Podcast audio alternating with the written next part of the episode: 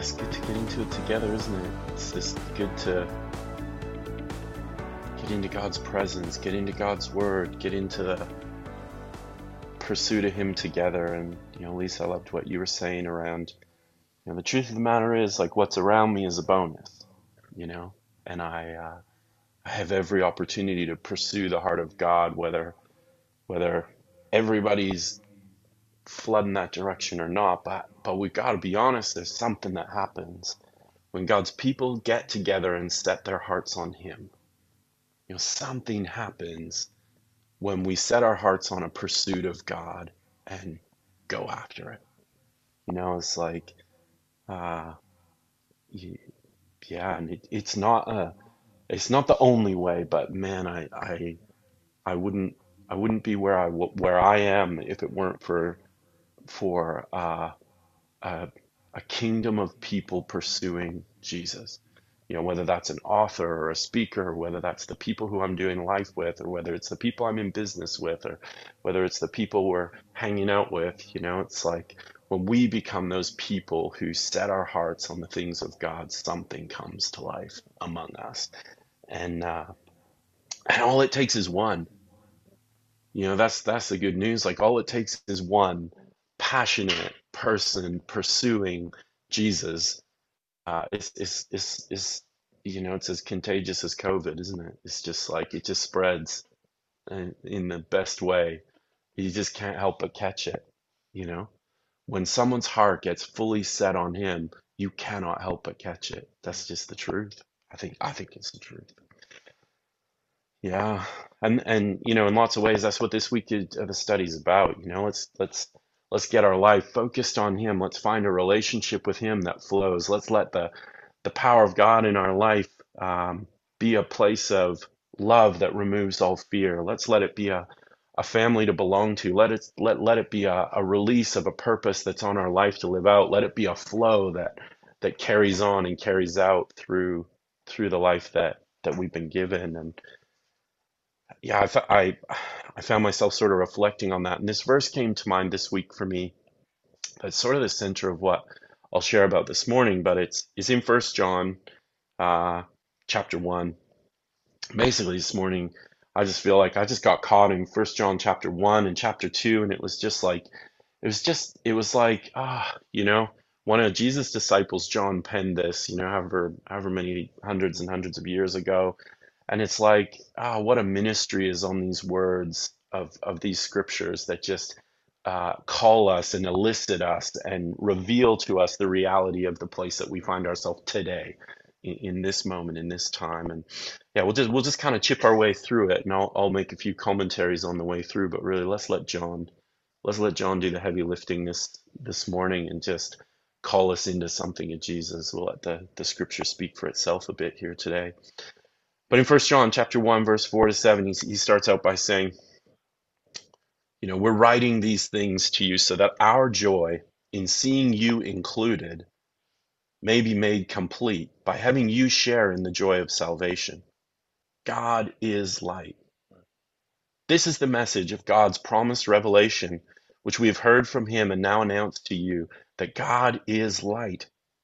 He is holy his message is truthful. He's perfect in righteousness, and in him there is no darkness at all, no sin, no wickedness, no imperfection. If we say that we have fellowship with him and yet walk in darkness of sin, we lie and do not practice the truth. But if we really walk in the light, that is, live each and every day in conformity with the precepts of God, as he himself is in the light, we have true, unbroken fellowship with one another, he with us, and we with him. The blood of Jesus, his Son, cleanses us from all sin by erasing the stain of sin and keeping us cleansed from sin in all its forms and manifestations. And, you know, I think this call in, in this passage that if we walk in the light as he is in the light, we have fellowship with him, you know, and I think it's this, it's, it's, it's this reality that is so challenging if we're honest you know because you know unlike jesus and you know, maybe maybe i'm the only one but unlike jesus i'm not sure that i could say there is no darkness in him at all You know, I'm not sure that's what they're going to write on Brad's tombstone. maybe, maybe by then, hopefully, I got a little, hopefully, I got a little runway before then. But it's like, you know, what a statement. There is no darkness in him at all.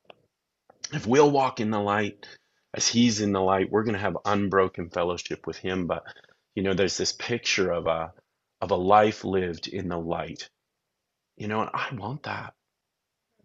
But man, there's a lot of stuff that feels like it pushes me on and off of that, or there's a lot of there's a lot of I don't know, competing priorities or tools for dealing with difficulty. You know, I really appreciated what what what you were sharing this morning, Kim, around um, you know a, a culture that refuses uh, a value for difficulty, or, or or let's lean into it further and say suffering. Um, you know, yeah, I I think there is something on the the heart of God to raise up a people who can endure hard things. And I mean, I guess if we reflect on on the story of God, there's hard things coming for the followers of Jesus Christ if if they're not already here. Uh, and and He'll release to us and grow among us a capacity for those things where it won't be too much, where we'll have what we need because we have Him, because we've chosen to walk in the light. And and I'm not my my reality isn't dictated by what's around me. It's dictated by the light of Jesus Christ. He is my path. Be our way, be our vision, be our path. But he carries on in this passage. I said I wasn't going to talk too much and just let the scripture speak for itself. So he carries on into chapter 2 with with these ideas. And he says in in verse 1 to 6, and this is how we know him daily by experience. I mean, I mean first of all, let's just set that as a goal that we are those who desire to know you, Jesus, daily by experience. Like not once a week, or not like once a month, or not like conference Christians where where we go to to a, to a big deal and Jesus moves and we have an experience of him because somebody, you know, put the right stage up and the right lights up and got the right number of thousands of people together. And so now we can experience Jesus. Like, yes, those are incredible moments, but we are those who want to experience him daily. That's what we want, right? Are we are we those people? That's us, isn't it? Like count me in. So he's saying he's unlocking to us the secret here. Maybe let's read it. And this is how we know daily by experience that we have come to know him to understand Him and be more deeply acquainted with Him if we habitually keep focused on His precepts and obey His commandments and teachings.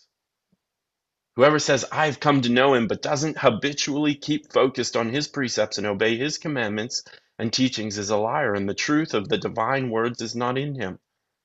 But whoever habitually keeps his words and obeys his precepts and treasures his message in its entirety, in him the love of God has truly been perfected. It is completed and has reached maturity. And by this we know for certain that we are in him.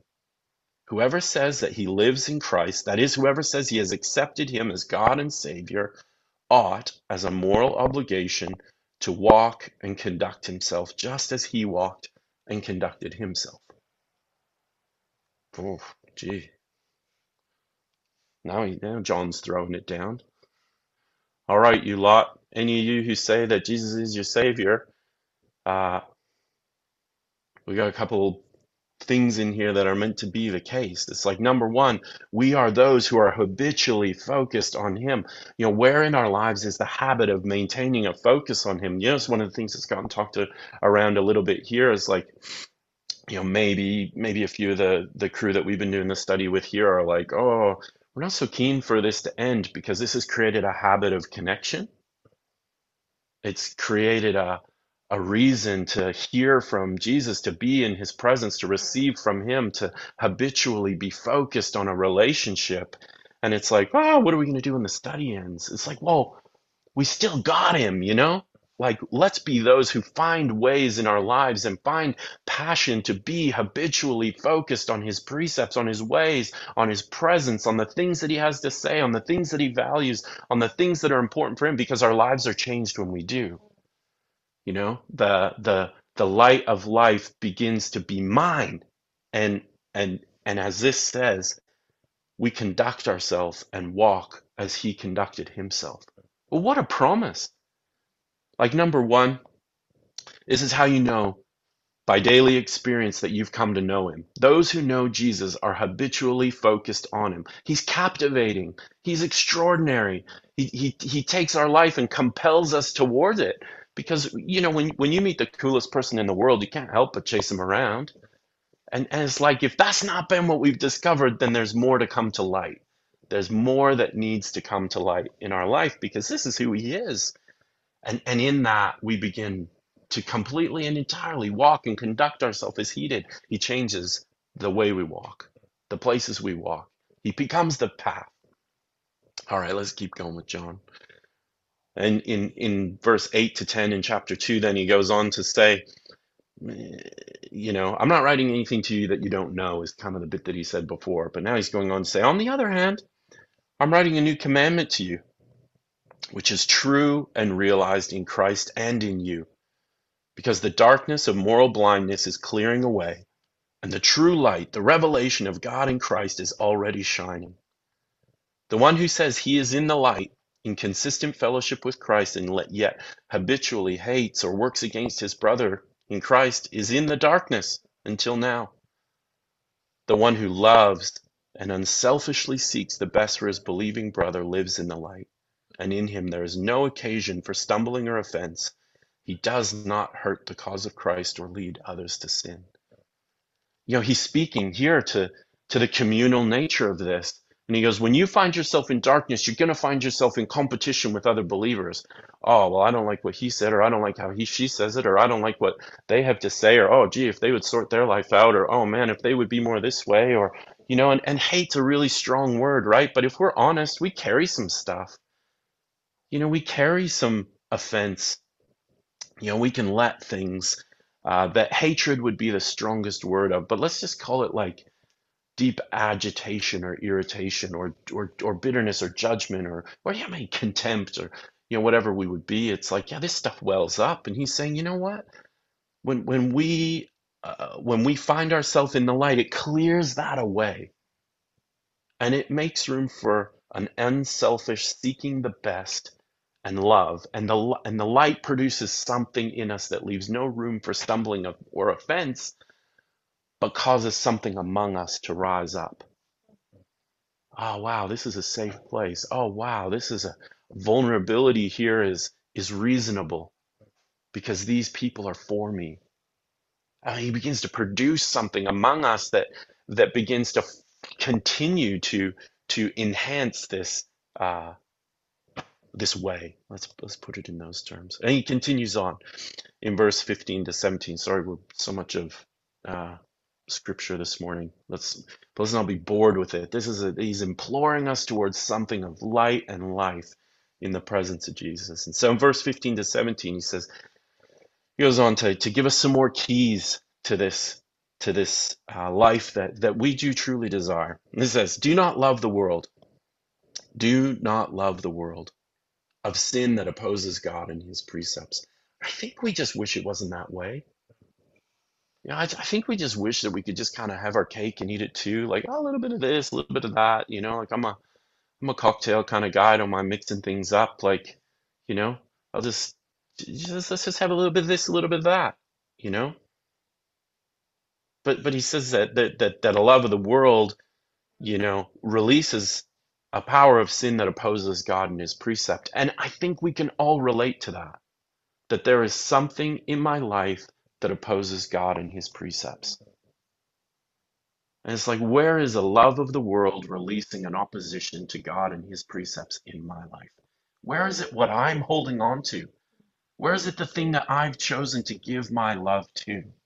Not like we're not talking deep, sinful, do you maybe maybe we are let me know you know let not categorize it for you but it's like you know where in my life have i set my heart on the world and it creates an opposition to god and his precepts i think man there's a releasing truth in that for brad but it says do not love the world of sin that opposes god and his precepts nor the things that are in the world if anyone loves the world, the love of the Father is not in him. And I think, you know, this is saying to us, like, if we haven't become so captivated and compelled by the love of God yet, then there's more of God's love to come.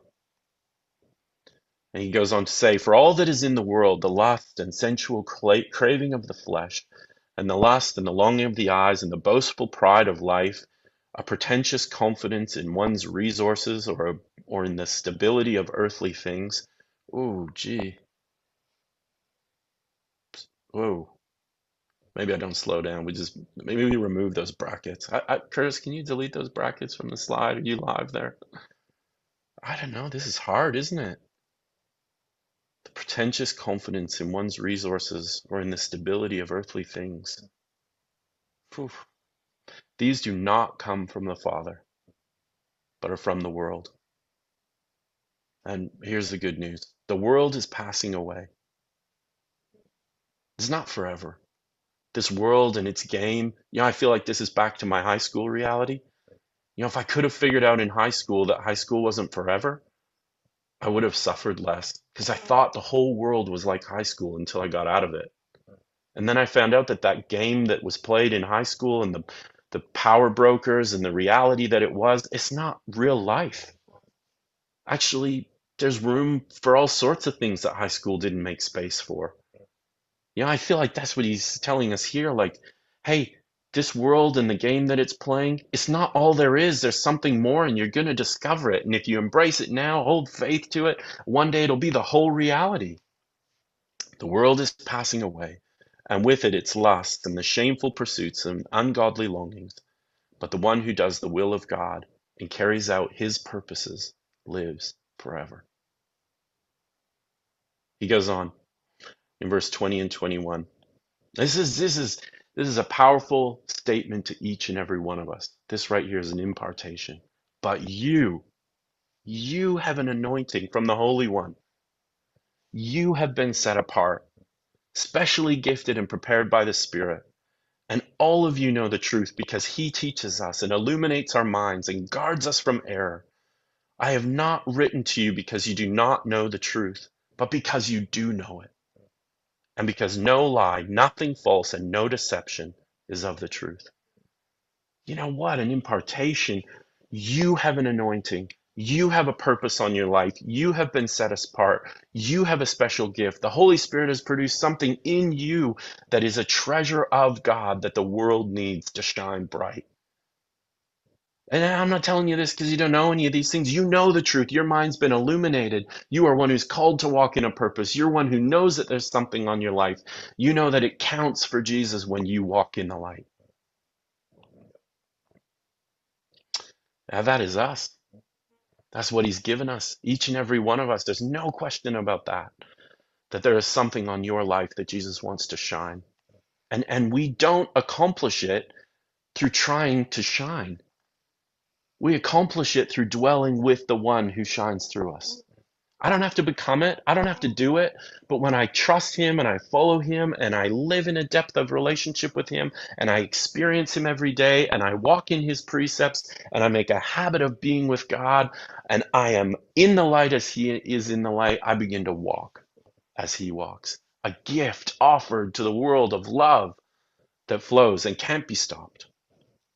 In First John 224, last verse of the passage and of the morning. Well, one more to come, but he says, As for you, let that remain in you, keeping in your hearts that message of salvation which you heard from the beginning.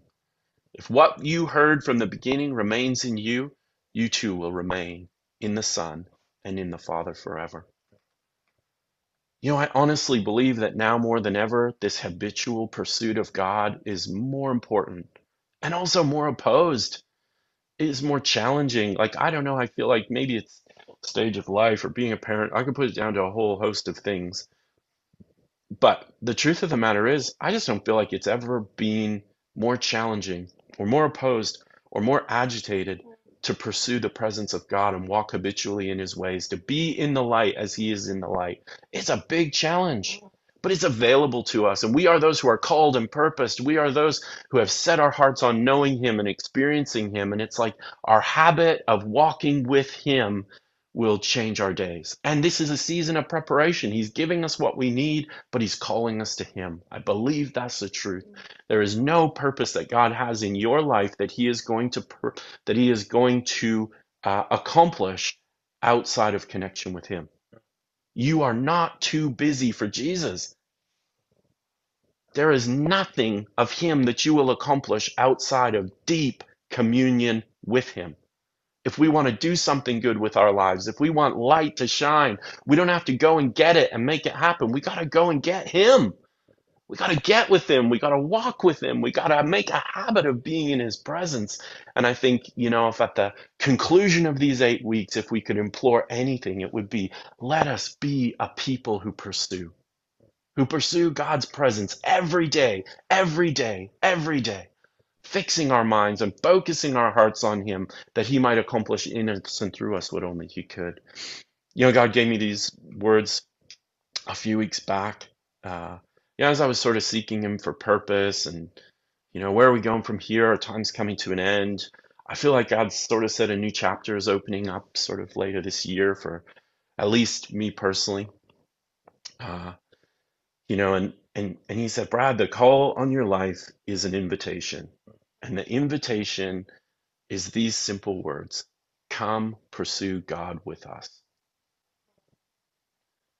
Yeah, and it, it it's it, it, I just felt something of such uh, passion rise for me in that statement for a bunch of reasons. You know, come pursue God. Like, oh, that's just just like somehow that's like still waters and green pastures to my soul those words are just like if there's anything that I could see occur, it, it would be that my life would be caught up in a pursuit of God. You know, and then this invitation that says with us. You know, I, I think this is on the heart of God that there would be a people who have set their hearts on pursuing Him, and that when those who come alongside of it are captivated and called into an invitation that says, Come pursue God with us. And that just takes somebody being the being the one who goes, I'm gonna set my heart on pursuing him. And yeah, it might be Zeke and his friendship group might be like, hey, come pursue God with this crew. You know that there's no place that that invitation can't find its space, but it feels like it feels like it begins with a heart that's set on walking in the light as he is in the light.